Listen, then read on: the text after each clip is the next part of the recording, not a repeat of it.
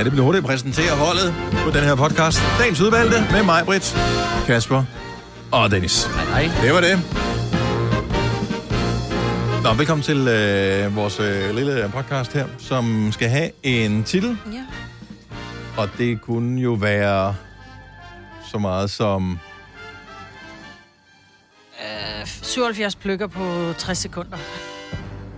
Jeg tænkte også, at det kunne være noget med pomfritter. Der var noget med at sortere pomfritter. Kun lige pomfritter. kun lige pomfritter. Det er fandme en sjov til. Meget mærkelig til. Mm. Tænk, hvis vi øh, efter øh, dagens program, og nu også podcast, jeg har introduceret en ny form for, hvad kan man sige, mad-OCD. Altså, ja. Det, vil jo, det, det vil jo gøre mig virkelig ked af det, og samtidig også en lille smule stolt. Nej, jeg har en bedre titel. Det bedre til? Den krøllede ko. Okay. Så kalder vi den da bare det. Det er dagens udvalgte podcast. Vi starter Nu. nu. Så for snøvsen der, så har vi balladen igen. Klokken er 6 minutter over 6. 17. august 2020. Og lidt decimeret udgave af Konoba i dag. Vi øh, mangler Signe, som forhåbentlig har tømmermænd oven på konklusion i går. Ja. Og så mangler vi Selina, der er 100% af tømmermænd over på øh, weekenden. Og øh, derfor ikke er. Vi håber, hun kommer tilbage i morgen. Ja. Kasper er til gengæld, eller det er du hver dag, men øh, nu har vi skruet op for dig der også. Nu har jeg fået en mikrofon. Var det Ja. dejligt. Ja. Nu bliver det farligt. Lad nu Det bliver pa- stressende. ikke, ikke misbrug det. Nej. Ikke fordi, at øh, øh, det er ikke langt fra succes til fiasko her. Ej, jeg skulle til at sige, at det er ligesom, man bliver skubbet ud, og så kan man meget hurtigt blive trukket tilbage igen. Ja, det er det, ikke? Det er det. Så øh, nu ser vi. Og tillykke, Majbet, med bryllupsdagen. Tak skal de have. For et år siden, Ja. var du da stået op der klokken 6? Det var du vel? Nej. Nej, det var du ikke. Nej, det var jeg ikke. Jeg sov. Jeg tror, jeg sov til klokken 8. Ja. Og så skulle du skrues ned i en kjole, og det ene og det andet. ja den var ikke så svær. Og Det var så- sådan en elastisk ting, der var købt, ikke? Og så øh, havde vi en fotograf, der kom. Hun var simpelthen, vi har øh, Christine Havemann, hedder hun, en fantastisk pige, som kom og tog billeder, og så siger hun så, hun spurgte mig, hvad tid hun skulle komme på dagen. Så siger hun, det ved jeg ikke. Så siger hun, jeg skal være der til, når du skal have lagt make op og så siger jeg, have lagt make op Ja, så hvad tid kommer din make artist Og jeg bare, jeg Ja. tror, jeg tager mig lidt mascara på. Jeg er ikke så god til det der. Men så, øh, jeg, jeg tror faktisk, hun kom, når klokken var 10 allerede. Så bimsede vi rundt og drak morgenkaffe, og så havde en veninde, der satte mit hår. Og det var simpelthen så hyggeligt. Det er hende, der plejer at tage pressebilleder også. Ja, det Christine. er det. Hun er Ja. sød. Den kan jeg godt lide. Helt fantastisk, mm. ja. Så, øh, så jo, det, jeg har papirbryllup i dag. Ja. er det, fejrer man det? Jamen, vi skal ud og spise. Og Ole, han er jo... Jeg er jo ikke så... Åh, Du er ikke så romantisk helvede. anlagt. Jo, jeg synes jo, jeg du var er faktisk træt af, at du allerede havde taget kød op, øh, så du ligger og, og tør i køleskabet nu, så pludselig inviterer han ud og spise. Er det der, vi har problemet? Ja, det er det. Nej, så siger man, så kan vi så ikke bare tage op på den der restaurant? Så han bare sådan nej, vi skal da, det skal være romantisk, så vi skal ned og spise på den restaurant, hvor vi fik taget vores bryllupsbilleder øh, ned i Roskilde. Og det, der er så sjovt, det er, at vi kom jo derned med den her fine bil, vi havde lejet til dagen. Og vi kommer derned, og vi tager billeder, og vi har gudskelov fotografen med i hendes lille bitte bil, der er stoppet med udstyr også, og så havde vi den der fine gamle, en Ford A, eller et eller andet meget gammel bil. Jeg ved ikke, hvad det var for en. Men, ikke desto mindre, så siger, vi, så siger vi, "Nå, nu skal vi køre, nu står vores gæster og venter på os. Ja, bilen er gået i stykker. Nej, jeg kan godt huske, at der var lidt problemer med den. Så vi måtte med brudkjole og fotoudstyr og højt hår ind i den der lille bitte bil, som Christine, fotografen, hun havde med, og så sad vi der på bagsædet i sådan en Ford Fiesta, ikke det fejlede en skid. Men det var bare sådan lidt vores fine bil, ikke, som gik i stykker. Det var flot, og øh, jeg, jeg kører sådan et, øh, et slideshow. Jeg har sådan en Google-skærm ude i mit køkken, Ja. og øh, der har jeg alle mulige forskellige billeder. Der er øh, jævnligt, der dukker billeder op fra, øh, fra jeres bryllup. Er det rigtigt? Ja, der Nej, dukker bilen op der. Jamen, jeg er faktisk lidt... Jeg synes, jeg ser lidt meget i forhold til nogle andre gode billeder, man kunne se. Men Ja. okay, fair enough. Så jeg, jeg bliver tit mindet om den, øh, om den store dag. Det var en dejlig dag. Jeg siger bare til, at jeg har masser af billeder, lige, men jeg tænker, at du har hyret en fotograf, så du har nok Ja, også det er masser af det. Jeg billeder. har en del. Jeg har Ja. en del. Ja. Kan du huske, inden vi øh, gik på sommerferie, øh, nogle uger før vi gik på sommerferie, der havde vi begge to en øh, weekend, hvor vi begge to havde ringet til 1813 af forskellige årsager. Ja. Øh, hvor vi begge to havde fået den øh, besked, at nu skulle vi jo ikke sidde, Nu var vi jo ikke læger, så vi skulle ikke sidde og selvdiagnostisere Ja, os. det er rigtigt. Yes.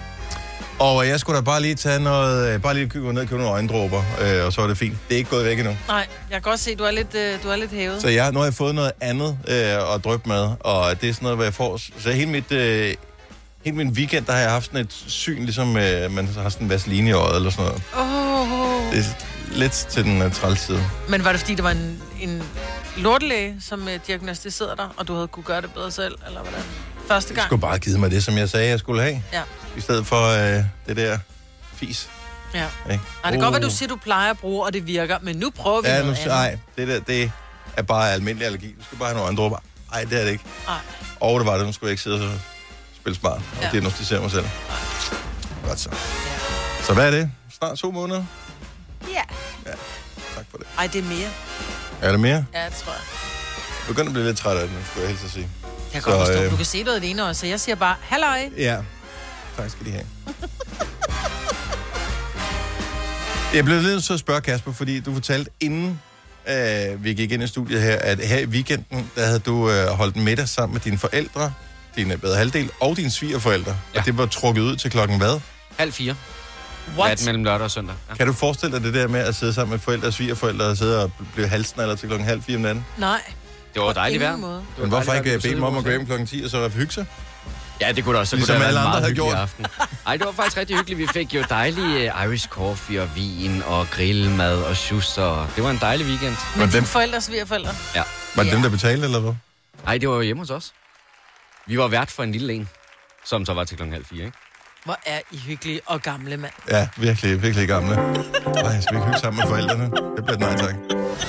Tillykke, Du er first mover, fordi du er sådan en, der lytter podcasts. Gunova, dagens udvalgte. Tror alle øh, politikere, at øh, alle mennesker får deres information ved at tænde for fjernsynet og se det der? Fordi jeg synes, at de holder i de der pressemøder, så er det bare sådan, Nå, nu er det sagt alle mulige ting. Hvis ikke du så det i fjernsynet, så vidste så ved du det ikke. Mm. Altså, fra på lørdag skal man i offentlig transport bruge mundbind. Ja. Som passager, og også hvis man er sådan en, som kører der, eller skal tjekke billetter, eller mm. hvad det nu gør. Jeg ved ikke, om de tjekker billetter nu om dagen. Nå, det Eller- gør de. Jo, gør de der er det? kontrollører, der, at de tjekker jo, om du har rejsekort eller ungdomskort. Gør de det? Ja, det gør de. Det, kan, det gør de. Nå. Ikke også, Noah? Nå, Ja, det gør okay, de. så det gør Ja, de. det gør okay, de. fint. Ja. Det kan jeg ligesom fornemme, at de gør. Stadigvæk. Bare hvis, altså uden, ved du cirka, øh, baseret på andenhånds øh, erfaring, hvad det koster, hvis ikke? 750 750 kroner. Yes. Yes, hvis ikke. Så de tjekker, øh, Ja. skulle man hilse at sige, for de. nogen, som ved, at øh, det gør de. Ja, det gør de. Ah, okay. Øh, nej, men nu skal vi til at have det der mundbind på. Jeg købte jo nogle øh, på nettet her for det ikke nogle uger siden, fordi jeg tænkte, jeg føler, at det er der, det er på vej henad. Og mm. ganske rigtigt, men man kan købe dem i supermarkederne. Øh, der er ingen grund til at gå fuldstændig i panik. Vi skal ikke hamstre, og gæren er der også masser af at bare lade toiletpapir ligge også. Altså, det, det går ikke helt galt endnu. Men øh, jeg kunne da ligesom fornemme, at nogle supermarkeder har lavet sådan nogle restriktioner på, hvor meget, man, hvor mange mundbind Ja. man må købe ad gangen. Men jeg tror også, det har noget at gøre med, at vi får jo alle sammen tudet ørerne fulde af, at øh, uh, når du først har rørt ved dit mundbind, så er det, øh, så er det fyldt med bakterier, mm. så må du ikke bruge det igen. Så derfor så tænker man, okay, skal jeg bruge 10 om dagen, eller hvad skal jeg gøre? Men jeg synes faktisk, at hvis man nu så det her fjernsyn, Ja, der viste Søren Brostrøm faktisk på en rigtig fin måde, øh, hvordan du kan genbruge dit mundbind. Altså det der med at sige, om du må, når først du har rørt ved det med dine hænder, fordi vi har jo tendens til, hvis man forestiller, at jeg har et mundbind på nu, så tager jeg nærmest, du ved, hånden op foran hovedet, og så trækker jeg mit mundbind ned, for ligesom at sige noget, eller spise et kirsebær, eller hvad helvede jeg skal. eller træk vejret. Ja, eller træk vejret, fordi det er svært i den her varme. Men han viste jo meget fint, at hvis du tager fat i elastikken og sidder bag øret, Mm. så kan du faktisk godt tage dit mundbind fra, og så kan du faktisk også lægge det, som han sagde, fint sammen, lige lægge det ned i en lille plastikpose, putte det i lommen, og så kan du genbruge det. Vi behøver ikke bruge 30 om dagen. Øhm, men jeg, Måske man også bare lige skal tænke, er jeg sådan en, der kører med offentlig transport? Nej. Men så er altså, ikke sikkert, du behøver at købe mange mundbind. nej, Det er ikke sikkert, at dit behov bliver kæmpestort. nej, men jeg tænker også, der er jo, vi, vi begynder at, at tage det lidt mere alvorligt nu, tror Ved jeg. du hvad? Jeg ved, jeg synes, vi har taget det alvorligt hele tiden. Men det er fordi myndighederne siger, at der er ikke noget evidens for, at mundbind har nogen som helst effekt. Og før vi kan, ligesom kan bevise det her effekt, så kan vi komme væk til at anbefale det fra sundhedsmyndighedernes side af. Klip til. Nu skal I gå med mundbind. Mm. Hvad ændrede sig? Hvad- Hvilken ny analyse kan de øh, henvise til? Ingen. Så ingen ved det. Ingen Nå, ved, om det virker. Man synes jeg formoder, det virker, men man aner det ikke. Nej, det ved de stadigvæk ikke, men jeg synes jo, det er fair nok, de siger. Lige nu, der, der ved vi ikke noget, så vi vil ikke bede om at gøre noget, som potentielt kan være farligere. Så får man nogle nye testresultater, man får nogle nye undersøgelser, så det siger, det kan godt være, det er en god idé alligevel. Så synes jeg, det er helt færdigt, de rejser sig op og siger, ja, nu prøver vi så alligevel med det mundbind Ja. der. Og fordi vi, vi, jeg tror, alle famler lidt i blinden her. Og jeg vil da indrømme, at jeg havde da også sådan et, ja, mundbind, altså, øh. men det har jo noget, altså for mig, for mig sådan helt logisk, så er det jo, øh, og, og det kan godt være det er forkert, men det er jo egentlig, hvis jeg, når vi to står og taler sammen, og jeg sådan småspytter dig lidt i hovedet. Mm. Og det er jo klart, hvis jeg har et mundbind på, om det er så lavet af en papirspose, eller om det er lavet af en stof, eller om det er lavet af trælags, et eller andet medicinsk udstyr, så vil det stadigvæk begrænses altså øh, antallet af små Ja, ja, ja. ja. dråber, der rammer dig i ansigtet. Så hvis vi kan prøve at begrænse, at vi snotter hinanden i hovedet. Teoretisk. Ja, teoretisk, Teoretisk. men jeg tror også Men jeg, praktisk. der var bare en undersøgelse, der viste, hvor mange procent spritter af, eksempelvis når de går ind i et supermarked. Ja, alt for få. Var det, var det under 30 procent, mm. som Ja, det gjorde var det? 77 ud af 100 gjorde det ikke. Nej. Ja. Så det var 23 procent mm. spritter af i en supermarked. Mm. Mit indtryk er ikke, at folk, der får øh, covid-19, de bliver smittet i offentlig transport. I'm just saying. Og når vi nu alligevel er i gang med det der, er det ikke noget med, at man har lavet en app på myndighedernes side? Mm. Hvor man øh, kan blive sporet øh, i tilfælde af, at man nu skulle have symptomer, så kan man gå ind og skrive, jeg har fået corona, øh, hvorefter alle, der har været i nærheden af en, som har haft appen aktiveret, de får en besked om, en i din nærhed har haft det her, gå ind og bliv testet. Nej, er det ikke noget med, at det er kun hvis... Jeg har Der, den der er nogle regler sat op for det, og så, så giver den Jamen, en jeg har besked. smittestop, og jeg har været i nærheden af, der hedder corona, og skulle ind og testes. Men der bliver jeg ringet op af sundhedsmyndighederne, fordi hun angiver mig som værende en, jeg hun har været i nærheden af i lang tid. Men appen burde gøre det. Det er ligesom Men det, det der var pointen ikke. med appen. Ja, og når de den nu har en million danskere, der har downloadet den her app, kunne man så have tænkt, at det havde været rigtig smart, hvis man fra myndighedens side kunne bruge den samme pågældende app til at pushe informationer ud om, mm. at det eksempelvis er en god idé at tage mundbind på. Mm. Jeg siger bare, okay, der er en million mennesker, man kan komme i kontakt med. Jeg ved, at det der pressemøde i går, der er i hvert fald ikke en million mennesker, eller lør- lørdag, som nu fandt det var. Der er ikke en million mennesker, der har set. Nej. Mm. Så der kommer man bare lige helt gratis. Ha' mundbind på, klik, læs mere på det her link ind på deres hjemmeside. er Ej, hvor også- ville det have været nemt. Man Ja. skulle, det er jo Men det er jo også derfor, at de siger, at det første er fra, tror jeg, at det første er gældende fra på næste lørdag. For hvorfor ikke bare sætte det i værks nu? Ja, fordi Men så... det, folk skal lige have tid til at, at få købt det, og lige... Nå, det er noget med det der mundbind der. Ja. Så har de nu til at... boble Smitter op, først var på lørdag, så no problem. Yes, du skal ikke være nervøs. Jeg siger det bare, nej, man kan tage det helt stille og roligt. Så, øh, nå, men øh, nu er det i hvert fald lige nævnt her inden for vores lille radioprogram, og vi kommer sikkert også til at nævne det yderligere. Øh, jeg har ikke prøvet at have de der mundbind på endnu. Nej, de er ikke så rare, vil jeg sige. Nej, Ja, du har meget... Ja. Ja. ved at få vejret. Det jeg bliver tror, varmt. tænker bare, at jeg tager bilen. Du har magten, som vores chef går og drømmer om. Du kan spole frem til pointen, hvis der er en. Gonova, dagens udvalgte podcast. Mig, hvad der er her, og jeg har også. Jeg hedder Dennis Kasper, står for nyhederne. Og øh, så har vi, og det kan vi lige tage udgangspunkt i, også en praktikant. Hun er ganske ny her på holdet. Navnet er Charlotte, og øh, du sagde noget her forleden dag, som jeg synes, vi måske godt lige kan tale om, Charlotte. Ja, Ja, og det handler om din kæreste, ja, men øh, som... Øh, han er jo ikke så meget til at øh, hygge, når vi spiser. Han opfører sig lidt som en hund, hvis jeg må have lov at sige det. ja, og det er ikke måden, han spiser på. Det er ikke, fordi han får maden øh, det, serveret i en skål. skål nede i et hjørne, vel? Nej, dog ikke, dog ikke. men, øh, men når han spiser, så må man simpelthen ikke røre ham, fordi så fryser han og sender dig dræberblikket. Men hvorfor vil man røre et menneske, der sidder og spiser? Lige sådan en kærlig hånd på. Ja. Nå, sådan lidt. Åh, du er så sød, skat. Eller lige flet fingre over det italienske bord. Præcis. Så hvis I er ude at spise sammen, så er der, så er der ikke sådan noget, der er ikke noget, man, man kan lige røre ham på hånden eller et eller andet. Niks. Du rører ham ikke. Hvorfor? ikke når han spiser. Har han haft mange søskende, der, har taget, der tog hans mad, da han var lille? Eller? Nej, han har kun én søster, mm. så ja. det giver ingen mening, men øh, det har jeg i hvert fald Og det er ikke noget med, altså, det er også hvis du sidder med front til ham. Ja, ja. Så det er ikke noget med at komme snine øh, bagfra og pludselig sige, mens han er i gang med lige at spise. Så er der dårlig stemning i hvert fald. Ej, hvor er det mærkeligt. Så... Jeg forstår det godt med hunden, for eksempel. Altså, for de bliver forskrækket. De er jo totalt bare sådan... Og så bare... Åh, hvem fanden er du? Ja, ja, ja. Jamen, det er cirka sådan, der hjemme hos os. Ja. Ej, Men det, er er det spøjst. men det er jo nærmest et ritual et eller andet sted. Er der, hvis du har et madritual, så giv os lige et ring. 70 11 9000. Et af mine øh, yndlingsmadritualer, som, øh, som jeg tænker mange kender til, det er den, som Joey fra Friends. Han øh, siger, Joey doesn't share food. Ja, det er dig, øh, og sådan har ikke med al mad. Altså, hvis, lad os nu sige, at jeg eksempelvis fik øh, stiklever, eksempelvis. Så må du bare tage på min tallerken. Du må Du ikke må engang spørge tage det først. hele. Du må tage alt stiklever væk, så der kun er lækre ting tilbage. Men jeg kan huske, vi har været på McDonald's. Det, nogle gange så har vi holdt vores... Øh, nu skal vi være lidt klogere for noget, hvad vi skal tale om i morgenmøder. Der har vi tænkt, ej, vi går lige på Mac'en. Mm-hmm. Og så får jeg bestilt et eller andet, og så har jeg måske tænkt, jeg skal være sund, så jeg skal ikke på fritter. Jeg skal bare have en milkshake og en burger. Ja. Og så sidder du der med din pomfritter, og så tænker jeg, jeg skal bare lige smage en. Og der kunne jeg lige så godt have sagt til dig, at øh, jeg tager dine bånd, og du får dem aldrig tilbage. Men Du, skal ikke, du, kan ikke bare, du kan ikke bare Du kan formode... bare tage én Nej. En? Altså, det er jo ikke et princip, jeg har som sådan. Jo, det er det. Men jeg synes, det er mærkeligt, hvorfor... At, at, at det er som om... Jeg kunne forstå, hvis er jeg tog en tårt en cola. Men det er en pomfrit. Det er nøjagtigt det samme. Jeg synes, det der med at røre ved andres mad... Men jeg rører kun ved den pomfrit, jeg spiser. Ja, Og ja. jeg kunne forstå, hvis jeg dobbeltdippede ned. Men, og det er jo også bare det, der er mine tanker jo allerede. Du har både rørt ved pomfritten, og så har du dippet ned i min... ja.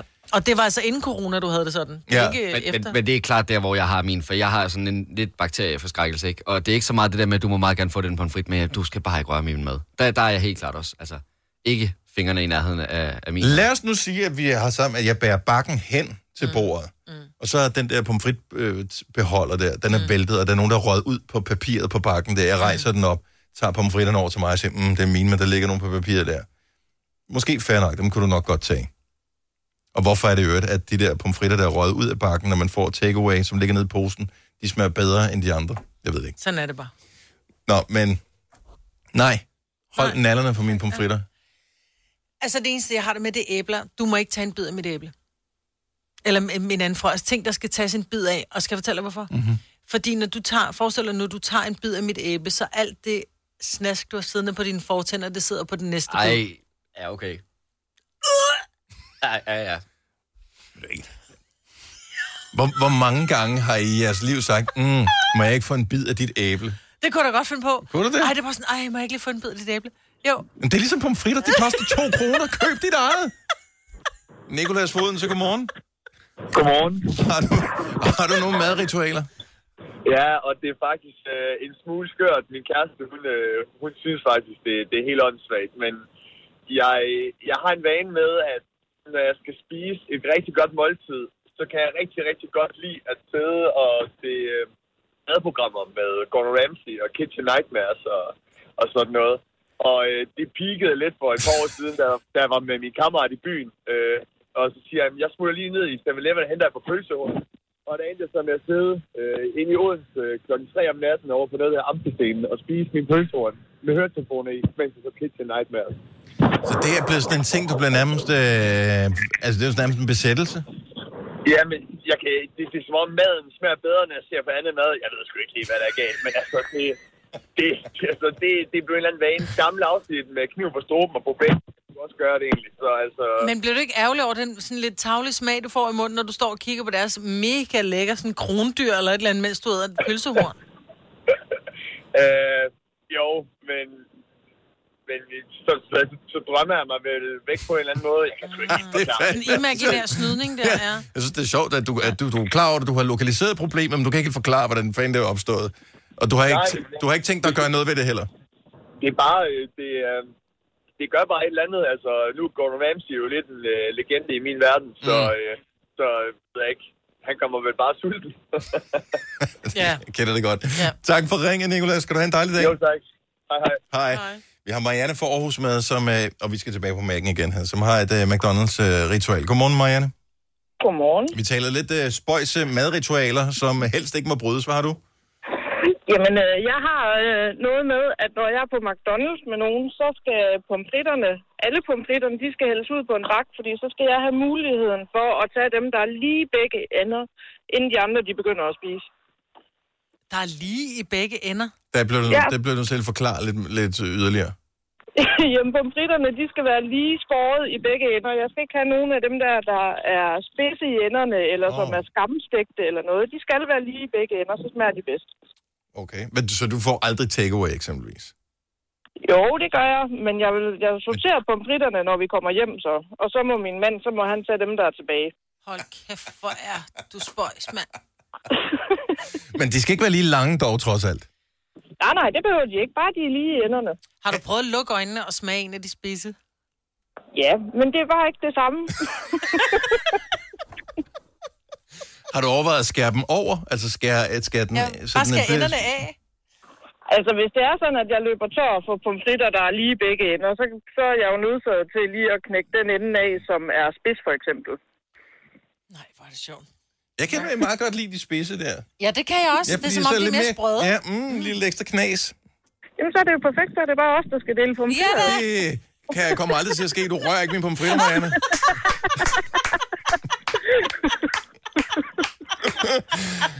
tak for ringet. Ha' en skøn dag. Ja, tak lige måde. tak, hej. Hej. Så må jeg jo høre efter, hvad vi sidder og snakker om her. Her kommer en nyhed fra Hyundai. Vi har sat priserne ned på en række af vores populære modeller. For eksempel den prisvindende Ioniq 5, som med det store batteri nu kan fås fra lige under 350.000. Eller den nye Kona Electric, som du kan spare 20.000 kroner på.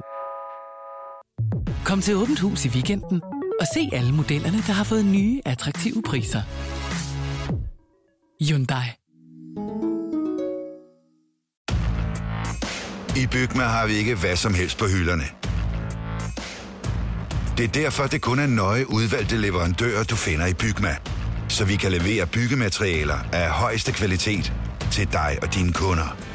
Det er derfor, vi siger, Bygma. Ikke farmatører. Haps, haps, haps. Få dem lige straks. Hele påsken før, imens billetter til max 99. Haps, haps, haps. Nu skal vi have... Orange billetter til max 99. Rejs med DSB Orange i påsken fra 23. marts til 1. april. Rejs billigt, rejs orange. DSB, rejs med. Haps, haps, haps. Der er kommet et nyt medlem af Salsa Cheese Klubben på MACD. Vi kalder den Beef Salsa Cheese, men vi har hørt andre kalde den Total Optor. Gunova, dagens udvalgte podcast. Vi igen. 707. Her er Gonova. Hvis du sidder og savner lyden af, som vi plejer at sige, når vi siger 707, så er den uh, afgået ved døden. Ja. Den blev slået ihjel af corona. Det, øh, den, den klarede det simpelthen ikke. Det var en... Øh, ja, jeg ved ikke. Men den er der ikke mere. Men øh, vi er her stadigvæk. Øh, og nu siger du så... Ah, det er jo ikke. Og det kan du så have ret i, hvis du skal sidde og twiste den på den måde, så er vi her jo ikke alle sammen i dag. Men øh, det er noget, som kommer til at ændre sig med tiden. Der Ja. ja. kommer vi til at blive markant flere, end vi er i dag. Allerede i morgen tror jeg, vi faktisk i hvert fald får Signe tilbage. Ja. Med hensyn til Selina, der må øh, ingen ved. Alle taler om det. Ja. Den er der være ung, ikke? Ja. Det er et hårdt liv nu. Det er det. Tror du i øvrigt, og øvrigt velkommen til programmet, det er mig, der der er her, og jeg hedder Dennis Kasper, han står for nyhederne her til morgen, så det sætter vi pris på, Kasper. Godmorgen. Tak, og så producerer du programmet også, øhm, så du har rigeligt at se til. Ja. Er det mig, der er den i dag? Ja, det er dig, der er den. Oh, okay, shit. Er det sådan, nogle gange, man kan godt blive i tvivl, når man ser sociale medier, man tænker, de har nok et bedre liv, end jeg har, eller de har det sjovere, end jeg har, eller hold da op og se de rige ud, eller hvad det nu måtte være, mm. man ser på sociale medier.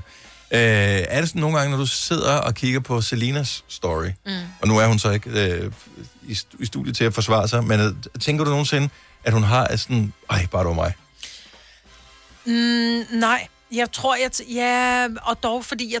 Når jeg kigger Så er på... hun ude at sejle på en båd, så Ja. hun er fandme hele tiden ude at spise på enten en café eller en restaurant. Jeg tænker bare, hvor har hun pengene fra? Ja, men jeg tror også, altså når man er ung, så for det første er hun, hun er ung, Mm. og så er hun smuk. Så, så er du langt, ikke? Mm. Øh, og så er, har hun også en rig far.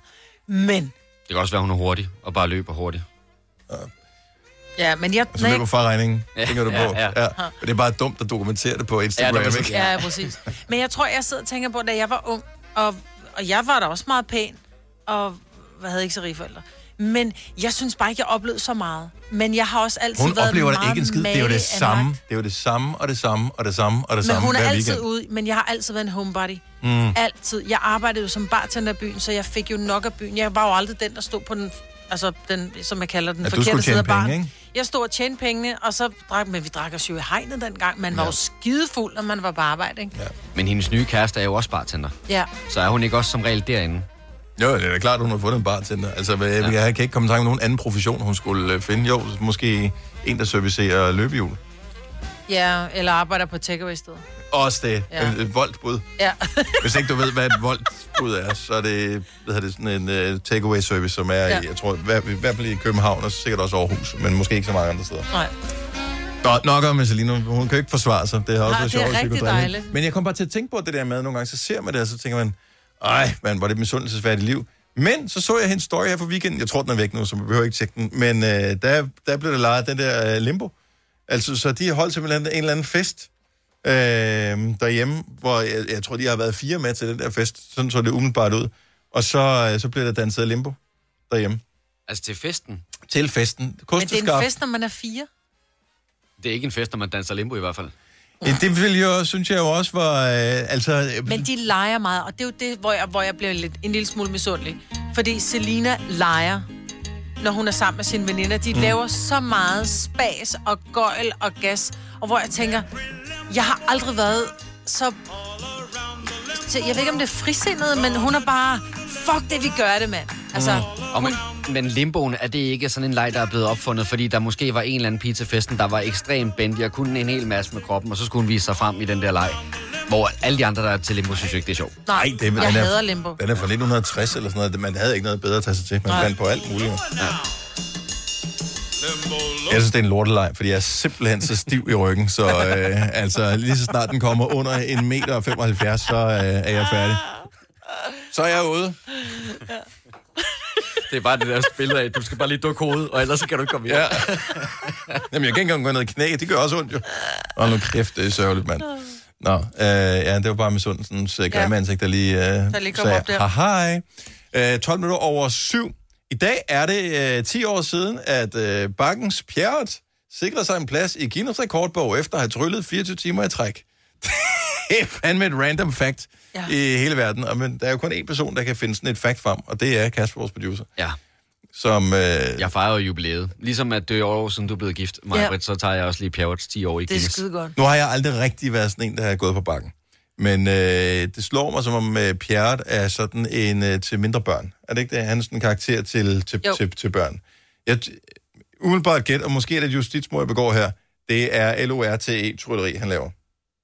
Ja, jeg tror ikke, det er sådan noget med Ja, at det er save ikke, Sig, nogen over. det er ikke Sig. Sig, hvad hedder Sigmund Roy, eller hvad hedder det? Sigfrid. Sig- Ja, anyway. Ja, de der tyskere, der, der er kan ikke sådan noget David, tiger, det heller ikke sådan noget David Blaine og sådan noget, altså, hvor, de, hvor de laver sådan nogle store illusionsnumre.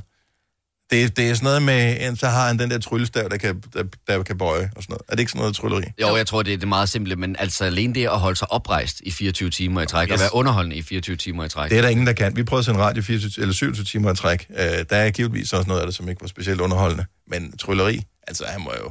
På et tidspunkt, så tænker han bare, jeg går mok, hvis jeg skal hive en kanin med op af ham. Der er ikke flere kaniner tilbage i den her verden.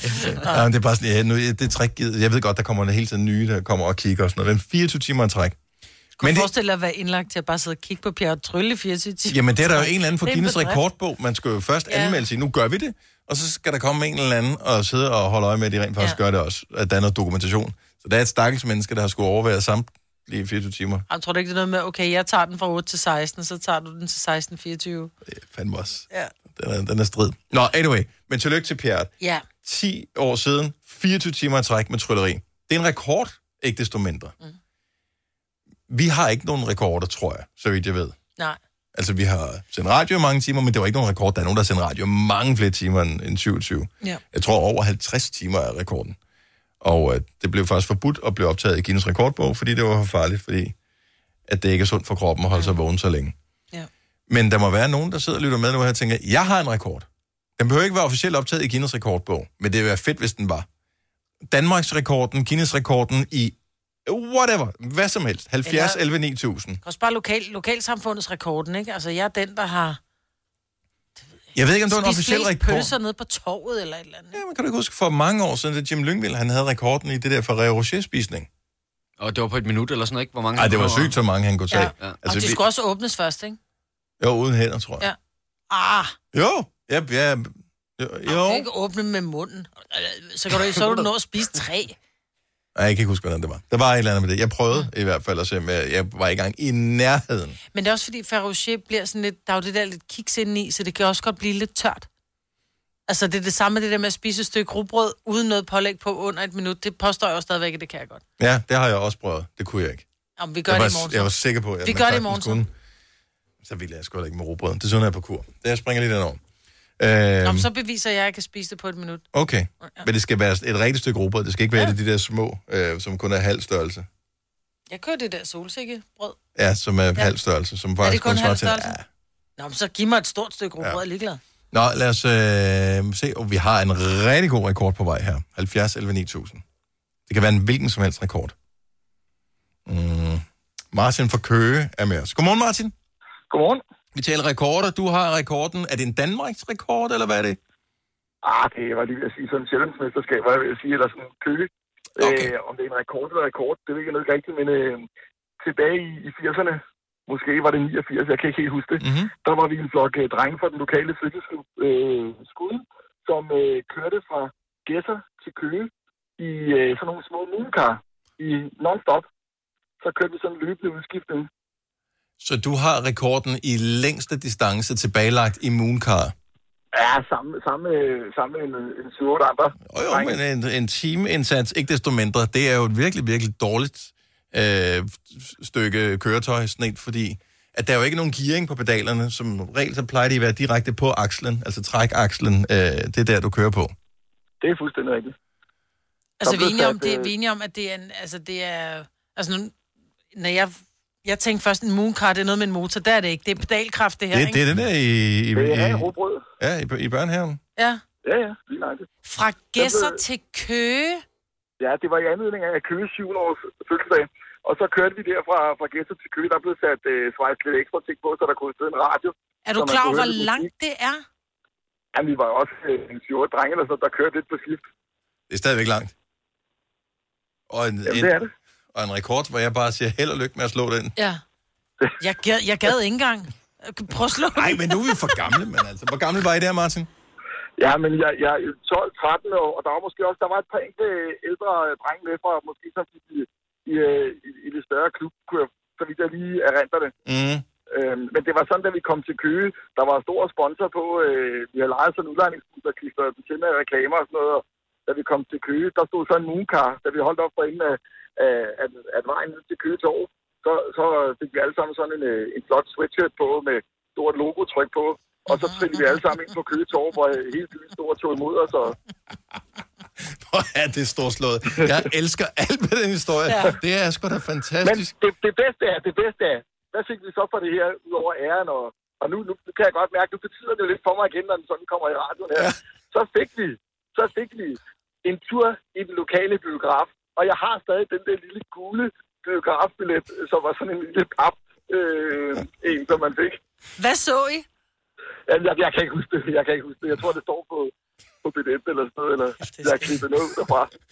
Uh, og der, der er jo folk, der har været til ved begivenheden her, som tænker, jeg var der dengang Martin, og ja. de andre, de kom ind på torvet i Køge med, i deres mooncars. Hvor er det en sindssyg øh, rekord. Fantastisk, Martin. Tak for det. Det var så lidt. Og god dag. Tak og i lige måde. Tak skal du have. Hej. Tre timers morgenradio, hvor vi har komprimeret alt det ligegyldige ned til en time. Gonova, dagens udvalgte podcast. En god stribe rekorder her. Tara fra Ishøj. Godmorgen, velkommen til. Godmorgen. Der er mange, der har prøvet sig i den her rekord, men øh, ved du øh, reelt, at det er en rekord, eller er det skolerekorden, det her? Jamen, øh, det, det, det var sådan lidt, fordi det var meningen, at det skulle være sådan et rigtig stort arrangement på skolen, men der var ikke rigtig ret mange øh, tilslutninger til den. Mm. Så jeg endte faktisk, det var sådan, meningen, det skulle være en klasserekord. Ja. Men jeg var ligesom den eneste i klassen, der gik op i det, så derfor er det jo min rekord. Så din rekord i hvad? Fortæl. I den længst øh, hjemmeproducerede girlande over en uge, ikke i skoletiden. Så ikke i skoletiden, så du sad og kunne Ikke hjælpe med at, at lave girlande, øh, der, Det er mens mega du havde fri? hyggeligt at lave girlander. Det er mega hyggeligt at lave girlander. Oh, men, øh, Hvor hvor, meget hvor, lim havde du på fingrene? Jeg tænker på det der lim, det er så ulækkert at få på fingrene. mm, til gengæld dufter det uh, marcipan. Altså, hvis man er dygtig nok, får man jo ikke lige med fingrene. Nej, det Nå, er rigtigt. nå, det er nej, nej, nej. Det... Hvor lang blev den uh, pågældende girlande, ved du det? Jeg, jeg ved ikke i meter, men den nåede halvanden gang rundt om skolen. Og det er altså en skole, hvor der, jeg mener, der var en 800-900 elever på. Okay, så det er ikke en lille skole. Halvanden gang rundt om. Hvem betalte for det papir der? Det... Efterfølgende generationer, som ikke øh, kunne øh, få nye bøger. jeg, jeg tror rent faktisk, at det var noget, vi bare havde liggende derhjemme. Men jeg, jeg brugte jo avispapir og billedblade og se og høre og sådan noget. Så du skulle også først sidde og klippe de der strimler ud for at lime dem sammen? Åh, men det gjorde det, alt det her gjorde jeg bare, mens jeg sad til fjernsyn. jo. Ja. Jeg håber, du har fået øh, noget godt ud af livet efterfølgende også, Tara. ja, jeg er en, en, lidt af en julesosse. Ja, det tror jeg på. Og, og, og det er jeg stadigvæk. Tara, glæd dig, der er ikke så lang tid til. Nu var det ikke Det er længe, så. Jeg er får også du... Ja, det kan jeg godt forstå. Ha' en skøn dag. Tak for ringet. Tak, hej. Hej. Nå, vi, øh, vi, vi skal, jeg glæder mig til, at vi skal tale med Anne-Maria lige om et øjeblik, men øh, først har vi en øh, endnu mere aparte rekord her. Det er Maja fra Horsens, der har sat den her rekord på et tidspunkt. Godmorgen, Maja. Godmorgen. Hvor mange år tilbage ligger den her rekord? Jamen, vi er nok en, en 18-20 år tilbage. Og er det en officiel Danmarks rekord, og står den stadigvæk? Altså, den skulle egentlig have været i uh, børnenes Guinness rekordbog. Jeg ved ikke, om den nogensinde kom i, men det var sådan, jeg var medlem af, eller jeg er medlem af en spejdergruppe, mm-hmm. hvor de havde lavet sådan en, en Guinness-dag eller rekorddag, hvor at, uh, alle børnene her, de skulle prøve at lave en masse forskellige sjove ting, for at se, om de kunne slå nogle reklo- rekorder. Og, Og hvad, det gjorde jeg så. hvad, hvad, hvilken rekord var det? øh, pløkoptrækning. Så, så du er simpelthen den, der potentielt i hvert fald i Danmark blandt børn har hævet flest pløkker op af jorden på... på er, det, er, det, er det på 5 minutter, eller på en På time? minut. Eller på... Nej, på et minut. Okay. Hvor mange pløkker nåede du? Jeg mener, det var 97. What? Må jeg spørge, var det med fingrene, eller må, måtte du bruge et, sådan en, en, en tang at hive dem op med? Det var med fingrene. Oh my Hvor er du sej. Altså, det må have været... Øh, det må det have været, muldjord? Det var ikke noget vel? sandjord, Ja. tænker jeg. Det var et- have jo. Altså, det var jo en have i spejderhuset, hvor der var en have. Jeg kan ikke huske. Jeg tror bare, det er almindelig græsplæne. Ja. Er du blevet tandlæge efterfølgende? Nej, nej, jeg er øh, almen kontormedarbejder. Okay. Ah, okay. Men altså, rekorden i, øh, i, på øh, campingplads i Italien, den er jo så en halv pløk på et minut. Ej, har du nogensinde prøvet det? Er du sindssygt noget hårdt jord, I har der? Ja. 97, jeg er fuld af Beundring. beundring af det. Det var det ord, jeg lidt efter. Maja, tillykke med rekorden, og tak for ringet. Tak, god dag. Tak skal du have. Hej. Hej. Øhm, hold kæft, nogle åndsvære rekorder, der kommer. Vi bliver nødt til at fortsætte det her. Nå, vi skal have den næste her, fordi Anna-Maria fra Tyholm har en rekord. Godmorgen. Godmorgen. Og det er jo øh, noget af en rekord. Ja, og, og jeg har faktisk slået den to gange, for det ikke skal være løgn. Wow. Øh, Ja. Er der nogen, der efterfølgende er- har, har slået den her rekord? Jeg tror det ikke. Du tror det ikke? Okay, så du har simpelthen tre øh, Danmarks rekorder i det her. Ej, to, to. To, to, okay, to Danmarks rekorder der. Øh, fortæl, hvad det er. Jamen, øh, jeg har født Danmarks største baby. Okay, og hvor, hvor, Ja, der blev helt stille herinde. Ja. Jeg tænkte bare, jeg har, jeg har set et ikke Danmarks største baby blive født. Det, det var noget af en oplevelse. Jeg har født ja. nogle meget små børn, og selv det kan gøre meget skade. Hvor, hvor, hvor stort var dit barn? Jamen, øh, den, den første, han vejede, øh, for at være helt nøjagtig, 6.490 gram. Det er jo en konfirmand. Ja, og hans lille søster vejede 6.585 gram. Men må jeg spørge om ting? Altså forhåbentlig var det kejsersnit. Øh, ja, den sidste var et kejsersnit. Okay. Så den første, der tager de fejl af fødselsvægten og siger, du bare Ja. skal presse? Ja. Oh my God. De har, de har en store søster, der vejede 5,2, og så havde de... Øh, så havde de skudt nummer to til 5,5, og kunne jeg føde den ene, så kunne jeg også føde den anden. Ja. Men øh, der var så lidt kilos til forskel. Oh my... Ja, det er, det er sgu meget godt gået. Er der, ja. er, altså, okay, så det må være noget genetisk, når du ligesom har gjort det tre gange. Jeg tænker, det kan jo ikke kun være øh, kosten. Nej, det, altså. det må det være. Nej, nej, jeg, jeg har, jeg har når jeg var gravid, og så, man kan sige, deres far, han er, øh, han er tvilling, og de vejede, øh, jeg kan ikke huske, om det var 37, 38 eller 38, 39, så de har også været. Nu faldt, nu faldt du lidt ud, så vi fik ikke, øh, vi fik ikke tallene med. Nej, jeg siger, at deres far, han, øh, han er tvilling, og de vejede, øh, jeg kan ikke huske, det var 37, 38 eller 38, 39. Okay, Holy for shit. Jeg fik, altså, mine tvillinger vejede 17, 45 19, 90. De kom ja. også før tid, men altså... Ja. Okay, så it runs in the family. Oh dear. Så rekorden for Danmarks største baby. Tillykke. Tak for det. Og øh, ja, det, så er de så blevet større siden, ikke? Altså, det er jo utroligt. Ja. Ja, forhåbentlig. Ja, ja det, det tænker jeg nok, det er. Anna-Maria, tak for ringet. Ha' en dejlig dag. Selv tak lige måde. Tak, hej. Stream nu kun på Disney+. Plus. Oplev Taylor Swift The Eras Tour, Taylor's version. Med fire nye akustiske numre.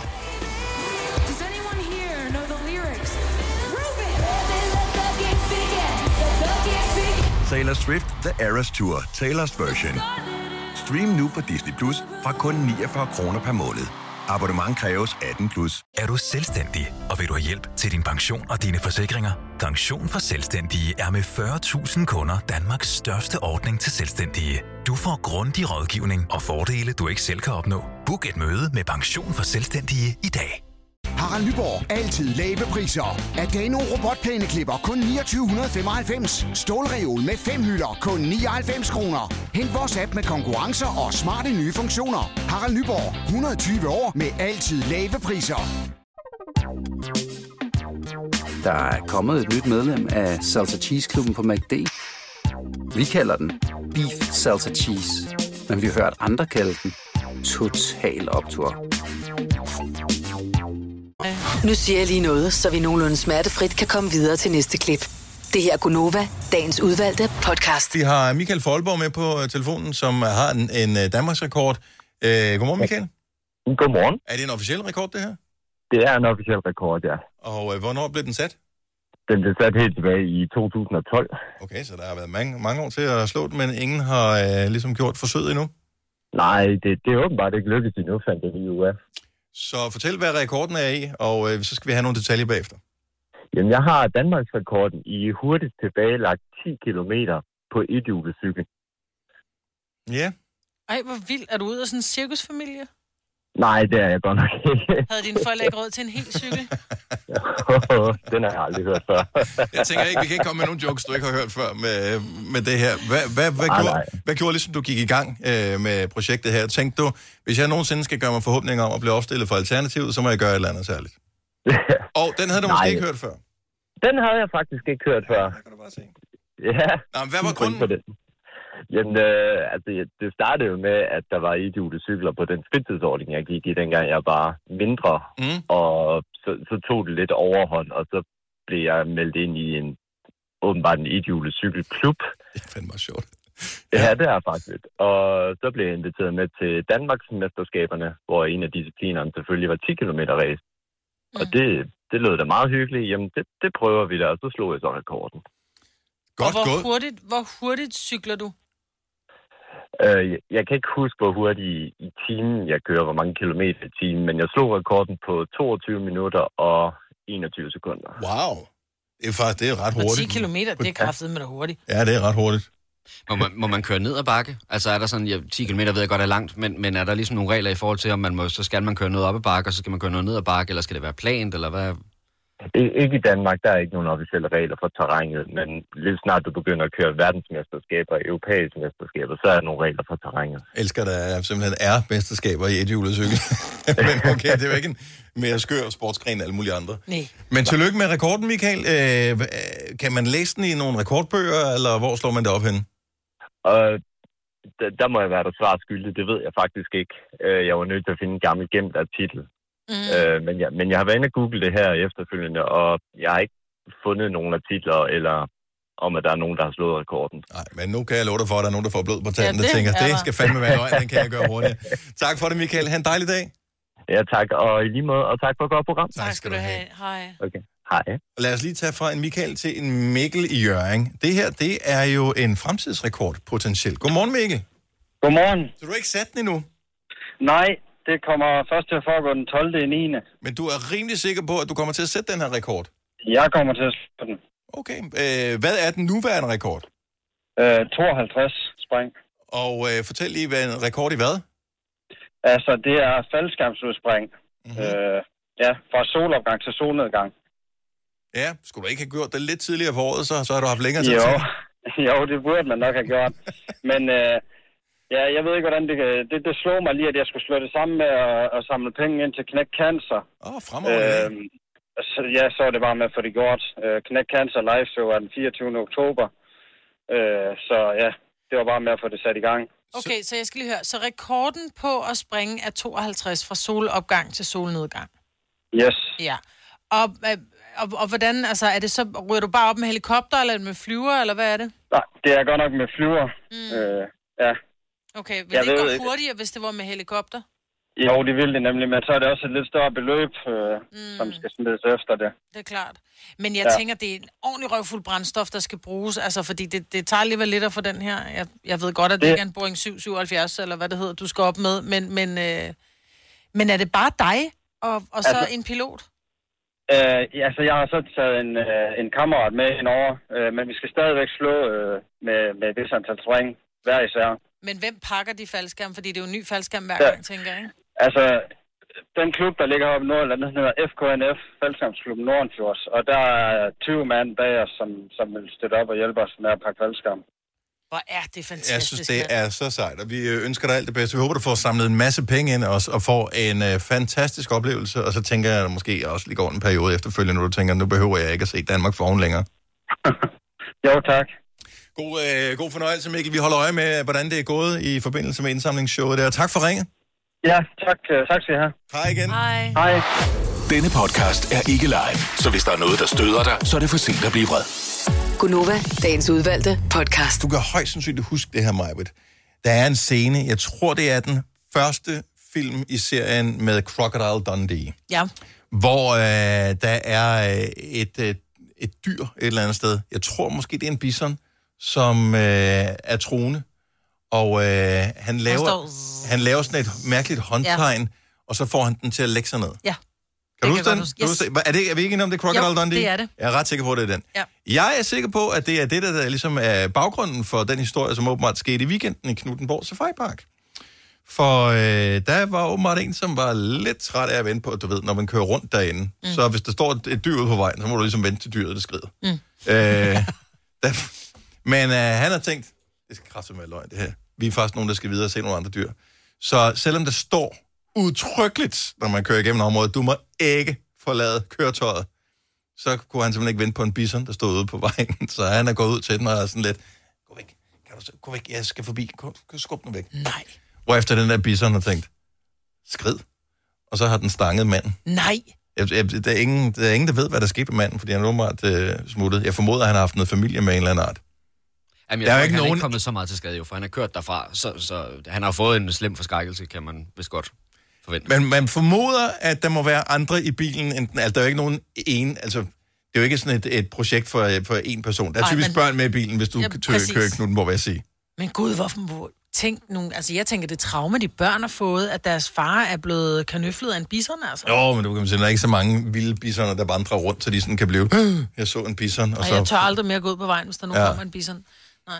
Men det er jo også, altså, der er jo 5.000 skilte, hvor der står, lad være med at gøre det der. Jo, jo. Man ved godt, det er vilde dyr, det er jo ikke sådan, så... Altså, Det kommer så ikke sådan noget chok for mig, at der er nogen, der tænker, det ikke. Mm. Ja, altså, og det er sikkert en, som uh, måske er opvokset øh, ude på landet, eller et eller andet, og tænker, det er jo bare... Ja, ja, det er en lidt ulden ko. Altså, hvor svært kan det være? Gå nu væk, kammerat. Vi er nogen, der skal videre. Det er en ulden ko. Men det er det sgu da bare. Det her er Gunova, dagens udvalgte podcast. Godmorgen, 7 over 8. Det er den 17. august 2020. Og Gonova er her i radioen med mig, Brits, og Kasper. Og jeg hedder Dennis.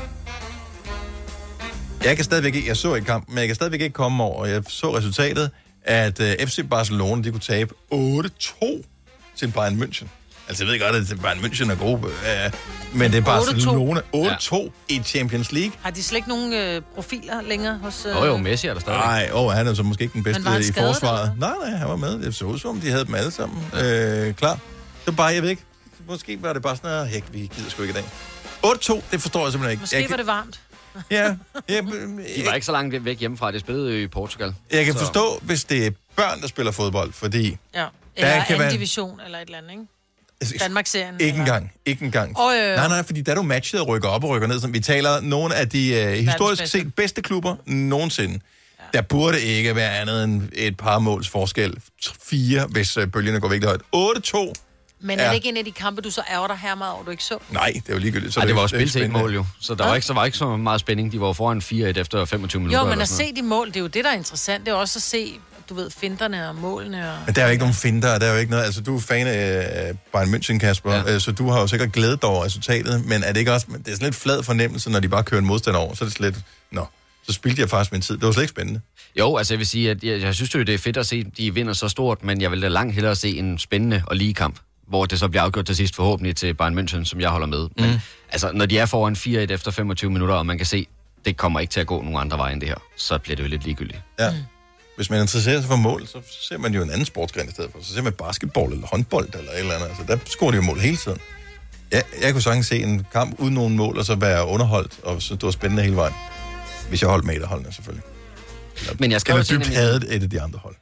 Jeg skrev til en af mine øh, kammerater, der holder med Barcelona her, og der var jo sådan lidt skadesfro, ikke? Og det var der, hvor de var foran 4-1. Alligevel. Og det var det Jamen. Så, så skrev jeg... Så fint større menneske er du der trods alt ikke. Altså skrev jeg, at det er godt nok en trist aften, var. Og der havde jeg jo ingen idé om, at det ville ende 8-2. Jeg har stadigvæk ikke hørt fra ham.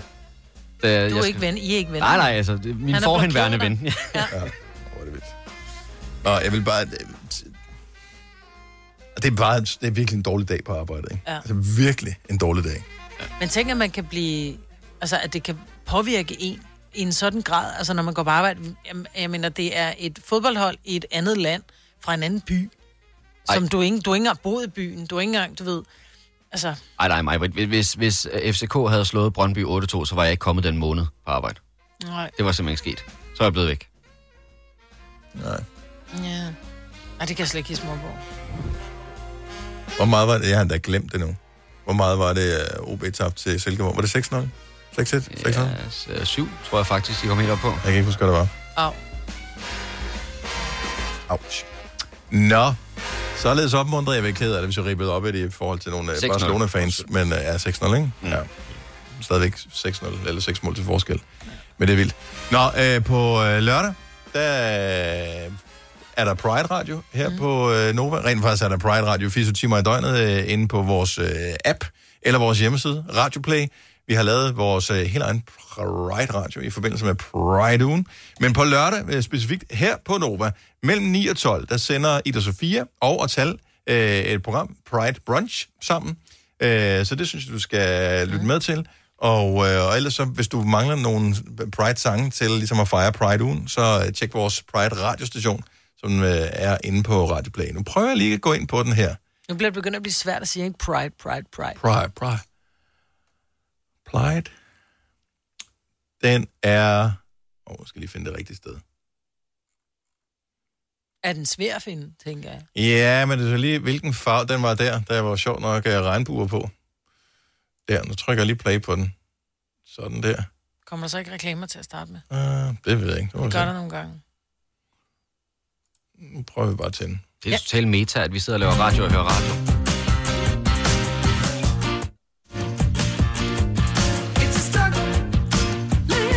Sisters, Sisters. Take Your Mama. Den spiller lige nu. Det skal da godt Pride nummer.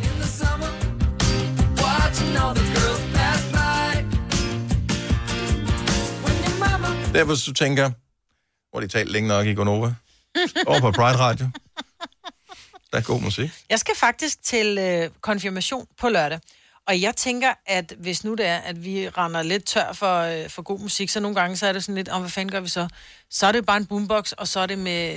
Øh, Pride Radio på. ja, Pride Radio. Pride Radio. Pride Radio, jeg kan bare se. Okay, nu nævner jeg lige nogle sange, der har været spillet på Pride Radio. Bare lige så man øh, kan være med her. Queen, Don't Stop Me Now. Don't Stop Me Now. Uh, George Michael, Freedom 90. Mm. Sylvester, You Make Me Feel. Kan du huske den? Mm. Ariana Grande, uh, Break Free. Ja. Lady Gaga, Just Dance. Donna Summer, Hot Stuff. King for Years and Years. Praise and Love med Beyoncé. It's Raining Men. Yeah. Hallelujah. Love at First Sight med Kylie. Sister Sledge, We Are Family. Madonna med Vogue. Dancing Queen med ABBA. Waiting for Tonight med J-Lo. Kæft en god playlist, Kan du ikke prøve at begynde at tige lidt stille, fordi folk de skifter jo væk jo. Communards, Don't Leave Me This Way. I Am What I Am med Gloria Gaynor. Jeg elsker det. Everybody's Free med Rosella. Do you wanna funk med? Hold nu op, mand.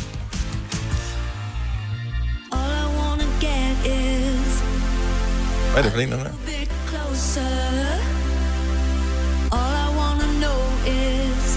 Kan vi ikke bare skrue op for den og så gå hjem? Jo. Alle vil vinde med den beslutning. Nå, Pride Radio finder du ind på uh, radioplay.dk. Uh, at du kan, hvis du uh, vil direkte derind, skriver du uh, radioplay.dk, skråstreg, Pride Radio. Pride Radio, hvis du er i tvivl om, hvordan det staves. Så uh, god fornøjelse.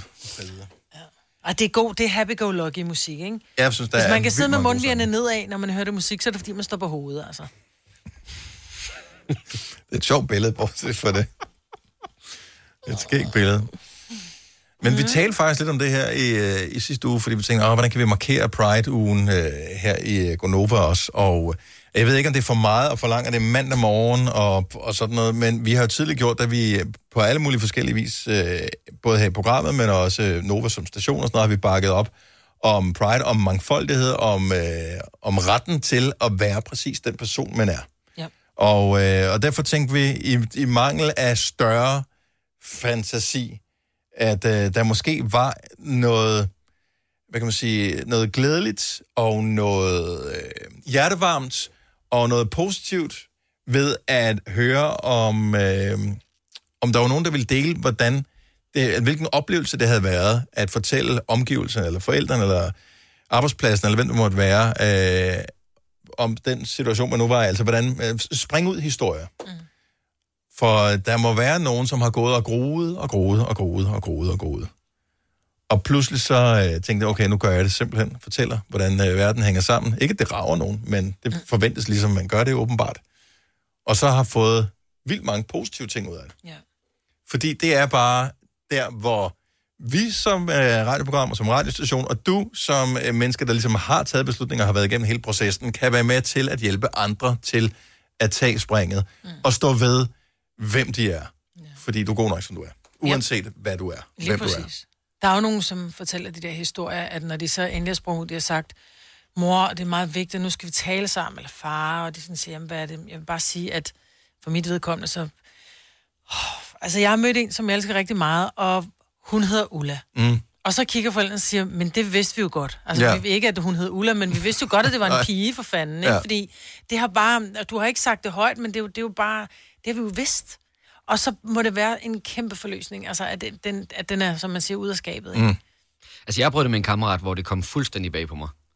Det var øh, på universitetet, hvor vi var en øh, drengegruppe, vi var en 5-6 stykker, og vi havde altid det der med, så sad vi i weekenderne og drak nogle øl og spillede noget FIFA og talte om damer og sådan noget. Og da han sagde på et tidspunkt til os, øh, undskyld, jeg ikke har sagt det her noget før, men jeg er faktisk til fyre. Og det kom fuldstændig bag på mig. Der var ikke nogen, der havde noget overhovedet problem med det. Det, det var fantastisk og sejt, han turde. Men jeg havde slet ikke set den komme Mm-mm. mm-hmm. overhovedet. Så det var sådan et wow. Nej, men det er også fordi, jeg tror i dag, så er det blevet så stereotypt, at hvis du er, hvis du er, hvis du er bøsse, så er du... Øh, øh, sådan Ja. der. Men det behøver du ikke nødvendigvis at være. Og hvis du er lesbisk, så skal du være sådan en betonhande, som går rundt i, i, i store støvler og karseklippet med afbladet hår og sådan noget. Det er jo ikke sådan, det er i dag. Mm. Det er jo altså, ikke en udklædning at nej, tage på og, og have en anden seksuel observans end flertallet. Det er jo Og så, så, så, det er jo, så det er så jo derfor, det er er, jeg synes jo, det er fantastisk, når så der er det her Pride, hvor at, at bøsserne går all in, og, og mange af dem øh, bliver, bliver altså, går, de, de er bitte små øh, sølvshorts, så der går helt, må, må man sige, der går Gustav i den, som han var, da han var rigtig wow, Mhm. mm-hmm. uden at det er noget dårligt. Det, jeg mener det, jeg siger det af kærlighed, men det er sådan, det synes jeg jo også er skægt, men det er jo ikke sådan, at du nødvendigvis Og jo en kigge på fest, et jo. menneske, præcis, men det er ikke sådan, at du kan kigge på mennesker og sige, nå, han har lidt løse håndled, men så er han i bøsser, for jeg kender også mænd, der har løse håndled, som ikke er bøsser. Er du selvstændig, og vil du have hjælp til din pension og dine forsikringer? Pension for Selvstændige er med 40.000 kunder Danmarks største ordning til selvstændige. Du får grundig rådgivning og fordele, du ikke selv kan opnå. Book et møde med Pension for Selvstændige i dag. Med Bosch får du bæredygtighed, der varer ved. Vaskemaskiner, som du ser så nøjagtigt, at de sparer både vaskemiddel og vand. Opvaskemaskiner, som bruger mindre strøm. Og køleskabe, som holder maden frisk længere. Slidstærke produkter, der hverken sløser med vand eller energi. Harald Nyborg. Altid lave priser. Adano robotplæneklipper kun 2995. Stålreol med fem hylder kun 99 kroner. Hent vores app med konkurrencer og smarte nye funktioner. Harald Nyborg. 120 år med altid lave priser. Der er kommet et nyt medlem af Salsa Cheese Klubben på MACD. Vi kalder den Beef Salsa Cheese, men vi har hørt andre kalde den Total Optor. Ja. Hvis du kan lide vores podcast, så giv os fem stjerner og en kommentar på iTunes. Hvis du ikke kan lide den, så husk på, hvor lang tid der gik, inden du kunne lide kaffe og oliven. Det skal nok komme. Gonova, dagens udvalgte podcast. Lærke fra Falster, godmorgen. Godmorgen. Du er en af dem, der har en historie om at springe ud. Ja, det har jeg. Og øh, hvordan, øh, hvor lang tid er det siden? Hvor gammel var det, da det skete? Jeg tror, jeg har været en 14-15 år. Og det er jo en meget sårbar periode i ja, et menneskes liv, hvor man øh, er i tvivl om alt i hele verden. Ja, lige præcis. Så hvad gjorde, at du fik mod til at øh, ligesom fortælle dine forældre, hvordan det hele det stod til? Jeg tror bare, at det lå bare i mig. Nu har jeg gået og holdt det hemmeligt så længe. Mm. Så, Men hvordan reagerede jeg- din familie så? Jamen, de tog det faktisk dejligt stille og roligt. Ja. De havde allerede forudset det. Ja, præcis. Og min far, han synes, det var jo virkelig sjovt, så han kom til arbejde til byen. Kan vi jo kigge på damer sammen? Det har man jo bare brug for som 14-årig. Man tænker, gå væk fra. Ej, jeg synes, det var lidt sjovt på en Ja. anden måde. Ja. Og, men hvor, altså, fordi nu siger du som 14-årig, hvor lang tid, havde, altså, hvor lang tid var du selv klar over det? Og det har jeg været... Ja, siden meget ung alder, faktisk. Så det er ikke, altså, så, så, du, så man, det er ikke, altså, så underbevidst har du godt ligesom været klar over, at det, Ja, ja. fordi det er jo, øh, Så du var aldrig presset ud af kysse drengene, og når jeg legede SP eller K, Ja, skulle det- pludselig det lidt kysse med. Peter. ja, Ja. Det, det var ikke lige det mest fantastiske. nej, det har jeg faktisk aldrig sådan tænkt over. Der er selvfølgelig en masse af sådan nogle, hvad hedder det, lege og sådan nogle, ja. øh, hvordan kommer man til at lære nogle andre at kende lege, som man, øh, som man ligesom bliver presset ud af. Hvor er det Ja, det er fantastisk. lidt grænseoverskridende. Og øh, hvor er det fantastisk øh, at høre om. Er det, bruger du den her Pride-ugen på noget særligt i løbet af året, eller er det bare endnu en uge, som, som, som er bare endnu en uge? Både og. Altså, lige nu der holder jeg det faktisk med min kæreste og hendes datter. Mm. Så, så kommer der til at ske noget særligt øh, på lørdag, hvor der skulle have været øh, optog i, i København, for dem, der skulle have været med til det og alt det der? Muligvis en god middag. En god middag. Vi ønsker jer alt det bedste, Lærke. Tusind tak for ringet. Ha' en skøn dag. I lige måde, tak. Tak skal du have. Hej. Hej. Øh, vi har Camilla med fra Faxe. Godmorgen, Camilla. Godmorgen. Er det clearet med, øh, med, med den involverede, at du gerne må fortælle om historien her? Ja, det må jeg gerne. Fremragende. Er du stolt, Det er du stolt af din lillebror? Jeg er så stolt af ham. Jeg synes, det er altså, så fantastisk, det han har været igennem, og jeg synes, det er så fantastisk, at man melder det ud. Fordi han har sådan set vidst alle sine teenageår, øh, men havde også ungdomskæreste for at gøre os andre lidt tilfredse. Mm-hmm. Øhm, men øh, meldte så ud som 20-årig, altså faktisk grædende foran hele familien, fordi han har været tilmeldt til nogle støttegrupper, hvor han har hørt alle de her forfærdelige historier mm. øh, om familie, der slår hånden af, og folk, der har været gift og ikke må se deres børn og alt sådan noget. Ikke? Så, øh, så, så da han så siger det, så siger min far, hvad var det vigtige, du ville fortælle os? Mm. Jamen, øh, jeg er til fyre. Jamen, det har vi jo altid vidst. Ja. Og, og som han siger, det har været det bedste øjeblik i hans liv, fordi den der lettelse, der kom over, der kom over ham. Ikke? Så han er så tilmeldt til nogle støttegrupper i dag, for nemlig at kunne give den gode historie videre. Men øh, det mener altså ikke, at jeg har nogen specifikke oplevelser i den her forbindelse, men øh, hvis man øh, har været gravid, eller har været, hvad kan man sige, pårørende, far til en, der, er- eller hvad hedder det, kæreste til en, der er gravid, så har, hører man også om alle de forfærdelige fødselshistorier. Åh, de der armestuehistorier, få dem nu væk. Og, være. øh, og det er jo sjældent den slags bekymringer bliver til alvor. Mm. Hvor er det dejligt at høre. Jeg elsker at høre hvad hedder det, stoltheden over uh, brormand. Det kan jeg super godt lide. Tak, Camilla. Tak for det. God dag. Og i lige måde. Hej. Hej.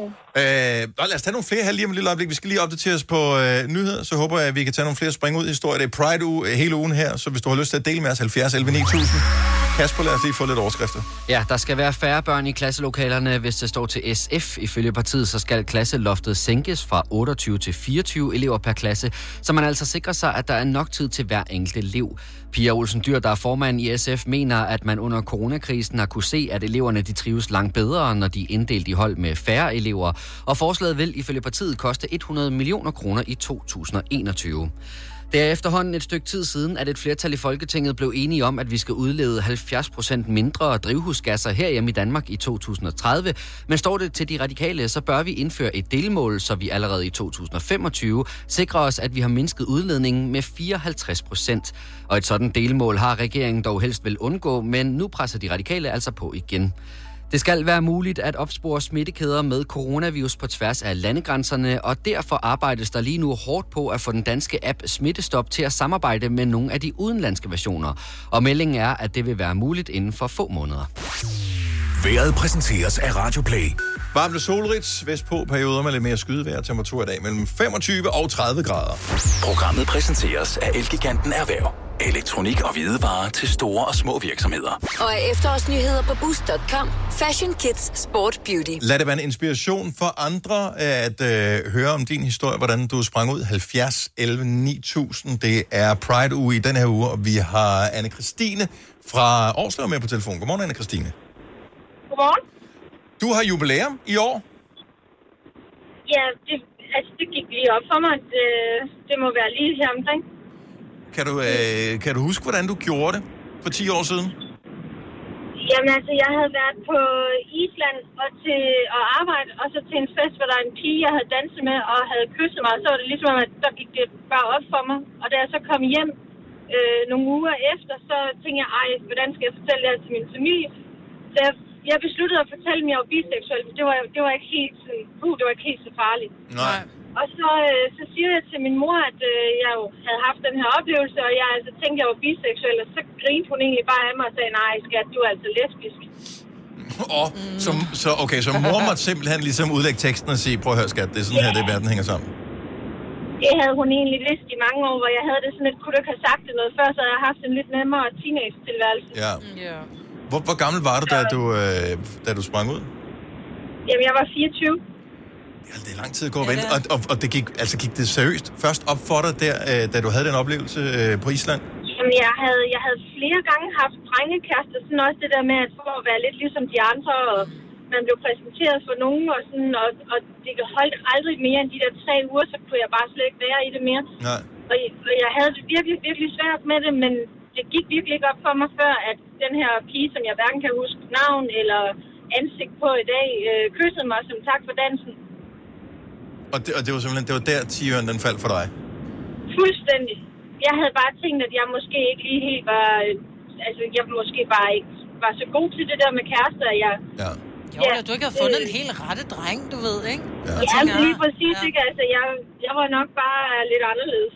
Det var jeg så også. Jeg synes bare, man, altså, man, jeg får sådan lidt den der, man bliver sådan helt lidt ked af det, øh, over at man, og vi alle sammen som mennesker, nervøse for, at vi ikke er rigtige, at vi ikke gør det godt nok, at andre dømmer og alt muligt andet. Men, at, men det er bare noget så grundlæggende, det der med, at man skal bare have lov til at elske den, man nu engang gerne vil elske. Ja. Om det er en, den ene eller det andet køn, det er jo ikke vigtigt for andre, end dem, der ligesom er involveret.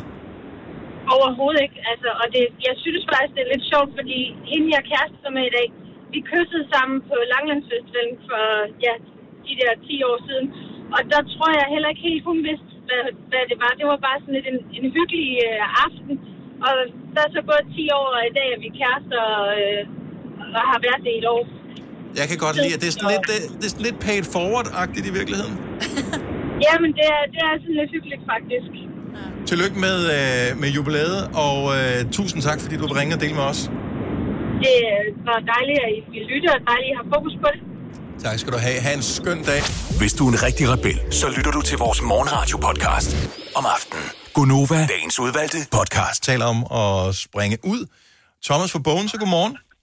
Morgen. Så øh, du har også en andenhåndsberetning, og der begynder at tegne sig et mønster her, at det er noget, der er åbenbart er svært for mænd at fortælle om øh, offentligt, at man, øh, at, man, at man er til mænd. Ja, det tænker jeg, du har ret i. Mm. Altså, det her, det handler om min storebror, øh, og vi har ikke kendt hinanden altid. Vi har først lært hinanden at kende i det, vores voksne liv. Øh, og jeg har vidst, at han var der hele tiden, men han har ikke vidst, at jeg var der. Okay. Så da vi endelig får kontakt til hinanden, jeg tror det er tre gange, jeg øh, har set ham, og så ringer han til mig dagen efter og siger, der, der, der er altså noget, jeg bliver at fortælle dig. Så siger han, bare kom med det. Og der gik to timer før, at det kom ud. Ja. Hvor jeg til sidst siger, at nu bliver du simpelthen nødt til at sige, hvad det er, du gerne vil sige. Mm. Og så siger han, jamen, det- jeg er jo til mænd, siger han, så siger han, prøv at høre Jesper, det er jo ligegyldigt, hvil- hvilket køn du er til, min dør er der altid åben alligevel. Ja. Og man kunne bare høre i den anden at hans skulder, de faldt bare helt til, til gulvet, altså. Ja. Det var den første familie, han havde fortalt det. Og I har ikke engang, altså I havde ikke engang... Og vi har ikke kendt hinanden, øh, nej. Må- Måske var det i virkeligheden, øh, han havde brug for dig som overgangsperson til ligesom at Det sige, okay, øh, du kan ikke have nået at bygge særlig mange fordomme op omkring ham endnu på det tidspunkt. Præcis. Ja, det kan godt være. Og, og, Så jeg synes bare, det er fedt. Altså, øh, og efterfølgende, hvordan har det været? Altså, øh, resten af familien, hvordan tog de det? Tog de det fint? 100 procent. Altså, han stillede sig op til vores fars 50-års fødselsdag og sagde i mikrofonen til alle, mm. familie og venner og det hele, at øh, bare lige så ved det, så er jeg til mænd. Men det er jo egentlig også sørgeligt, altså i virkeligheden, at man er nødt til at bekende seksuel kulør Ja. ja. over for andre mennesker. Et eller andet sted, hvad Absolut. rager, det, hvad rager det dig, hvem jeg har lyst til at holde i hånden, ikke? Jo, jo. Men, men, absolut. men, men i, vi lever bare i et samfund, hvor at folk de kræver en ret. Det er sådan et, hvis du skal komme med en kæreste, så skal jeg vide, om det er en, en Ja. tap eller en revne, ikke? Det er jo så fjollet. Ja. Det er fandme dumt sagt, mig. Jeg elsker dig. Jeg elsker, at du siger sådan nogle ting, der, det holder mig. Hvor er du sjov. Hvor er det en skøn historie, bortset fra det. Øh, og, hvor er det dejligt at høre. Thomas, tusind tak, fordi du delte med os. Det var så lidt. God dag. have en dejlig dag. Ja, lige måde. Hej. Hej. Hvorfor siger du sådan nogle ting, Maja? Nej, vi talte faktisk om, mens vi hørte musik lige for et øjeblik siden, at der er bare et eller andet over, at det åbenbart er øh, mere socialt acceptabelt for kvinder at sige, at de godt kan lide at være sammen med kvinder, end det er for mænd at være sammen med mænd. Mm. Eller det er i hvert fald den opfattelse, man får. Mm. Øh, det er nemmere for kvinder. Måske er der også noget med det der med at bekende sig til sine følelser, fordi det der at være øh, LBGT, eller hvad man nu øh, hvad hedder det, er, øh, det er måske, fordi kvinder er mere i kontakt med deres følelser, og er mere vant til at tale om følelser, hvor mænd er sådan nogle... Øh, så derfor er det sådan lidt, åh, det er ikke noget, jeg har lyst til at sige til andre, det rager ikke dem. De skal Nej. ikke være med til... Øh, jeg, jeg synes bare, det... Jeg vil bare gerne have flere historier. Ja, i den situation, jeg havde oplevet med en kammerat fra universitetet, vi mødtes jo for at drikke øl og, vi, og tale om damer og mm. spille FIFA og være sådan meget drengerøvsagtig. Ikke? Mm. Jeg tror da i særdeleshed, det har været svært i den situation. Jeg tror godt, han har vidst, at vi ville acceptere det alle sammen. Der er slet ikke nogen, der har noget problem med det. Men at skulle sige det i en gruppe, hvor vi plejer at sidde og tale om alt, altså sådan virkelig, Man virkelig... kan godt høre, hvor bøvet det lyder, ikke? I skal drikke øl og tale om damer. Altså, det er fandme også en agenda for helvede. Det lyder som en skøn søndag aften. Nej, men er det ligefrem, du ved, står i Men det er det, man gør. invitationen, det er det, vi skal i Ja. aften. Ja. Drikke øl. Jo, men jeg siger ikke, at jeg er, jeg er ikke et hak bedre selv, men at det ligesom er forventning, så er det edderm også svært som mand ligesom at komme og sige, kunne vi bare, altså bare lidt af tiden i aften tale om andre fyre? Altså det er bare sådan, jeg ved ikke, hvordan jeg kan pitche ind med noget i samtalen her, men, sådan men selvfølgelig kan man det. Sådan blev det jo fremadrettet. Ja. Og det var der jo slet ikke nogen problemer i. Og jeg ved jo ikke, hvor mange øh, fredag aftener og lørdag aftener, han har siddet og tænkt, jeg siger det nu, jeg siger det nu, jeg siger mm. det nu, og hvor det bare ikke er kommet. Mm. Også fordi jeg gider bare ikke høre mere freaking damer mere. Altså det er bare... Kan vi tale om den gode røv, der sidder på ham derovre? Ja, eller bare, kan vi tale om noget andet? Mm. Altså bare, Ja. bare én gang. Altså, ja. det er, Tale om mad, for Ja. eksempel. Ikke? eller hvad fanden det må det være.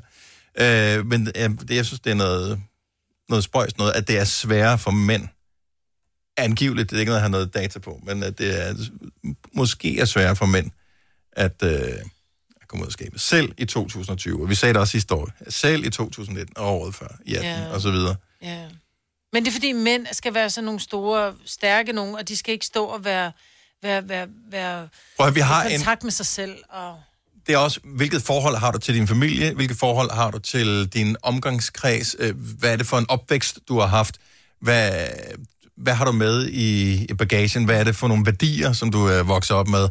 Vi havde jo en kollega på et tidspunkt, som vi godt var klar over var homoseksuel, fordi han har fortalt det så over for sine, hvad kan man sige, øh, nærmeste kolleger, øh, nærmeste venner og sådan noget, var det ikke nogen hemmelighed.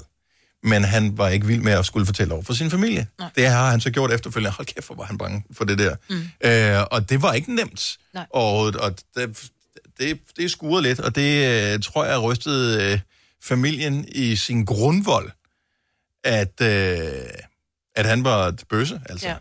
Men det var også fordi, han havde haft forhold til kvinder i mange år. Men nu, hvor han så er kommet ud, og, og, og familien har accepteret det, han ser sin familie, du kan simpelthen se, at hans skuldre er jo kommet ned. Åh, altså, han, han- er blevet et helt andet menneske. Han stråler, han stråler. Ja. Mads for Horsens, godmorgen. Godmorgen. Så det er jo ikke fryd og gammel det hele, selvom vi øh, sidder og, taler det op. Det er, det er også svært, ikke? Ja, det kan godt være svært. Altså, jeg, øh, da jeg gik i folkeskole, der var jeg også godt klar over, at jeg var homoseksuel, men jeg, øh, jeg blev presset af mine klassekammerater til at sige det, selvom jeg ikke var klar til at sige det. Mm. Øhm, Og det, så- det tænker ja, jeg, at, at hvis der er noget, man ikke har brug for i den situation, så er det at få et markat påklistret, som man ikke kan slippe ud af. ja, og det blev bare sådan, det blev nærmest gjort til en sport, så det blev nærmest mobning. Mm.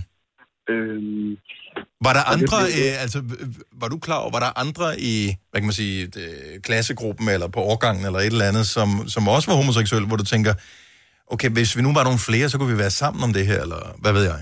Nej, nej, for det her, det var ude på landet, og, øh, og, og det var ikke noget, man, det var noget, man holdt tæt med, hvis mm. det skulle være. Øhm, Men det er også jeg- fordi, når du er fra sådan et samfund, at så forstå mig ret, jeg kan også høre det, at der bliver du, så bliver bøsse jo brugt som sådan et lidt skæld, så åh, Det gør det- en bøsserøv. det gør det jo ikke? stadigvæk. Og det gør det stadig, så derfor så er det jo svært at komme ud og sige, "Nå, men det er så mig, der er den. Ja. Altså, Ja, helt vildt. Det er mega svært. Øhm, men det er også fordi, det bliver et tabu, som sagt. Men det er også det her med, at man bliver også... Øh, man bliver også utryg på sig selv, fordi så tænker man også, jamen, når de tænker det, så hvad tænker min familie så? Hvad tænker alle? Mm.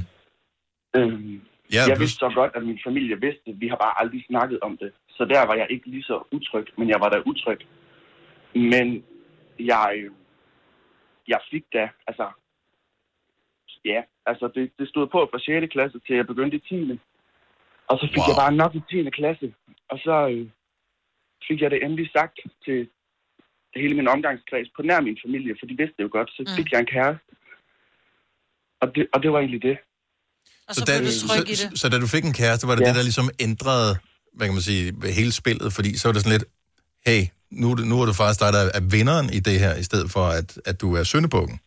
Lige præcis. Altså, så det, øhm, ja, ja, jeg valgte egentlig bare at tage tyren ved hunden og sige, fuck ja. Ja. Men helt ærligt, Det Mads, så. altså hvis, jeg ved, du kan ikke ændre fortiden noget som helst, men set i bagspejlet, og også hvis andre øh, unge mennesker lytter med her er i situationen, altså jo før man involverer sin familie, som vil gå igennem ild og vand, for, i de fleste tilfælde for deres børn, jo før man involverer ja. familien, jo hurtigere vil de kunne hjælpe en. Fordi det er jo klart, fra 6. til 10. klasse, hvis du har gået med det her, og blevet mobbet, og blevet mm. udsat, og blevet alt muligt andet, de kunne jo have hjulpet, eller have gjort et eller andet, eller kunne have skiftet skole, eller hvad fanden ved jeg. Et eller andet. Ja. Ikke op? Men, og det er jo det. Men det er det, man bliver så utryg i. Men ja, man skal bare ud med det. Er du Man okay? ved, det er der. Er du okay i, i, i dag? Er alt er, er, er det ok, eller er det stadigvæk svært? Er det, holder du det hemmeligt, eller hvordan? Nej, det er alt, alt er åbent og frit, og er det dejligt at er Hvad byder ja. ugen her på? Uh, fordi altså, vi vil gerne fejre og uh, sætte fokus på Pride-ugen her uh, hvad hedder det, på Nova. Uh, ja. har, har du nogle hvad kan man sige, øh, ritualer eller nogle ting, som der kommer til at ske i løbet af ugen her, eller er det en almindelig uge for dig? Jamen, øh, nu har corona sat en rimelig stor stopper for det. Øh, så jeg, jeg kommer nok til at arbejde lidt mere. Mm. Men, Øh.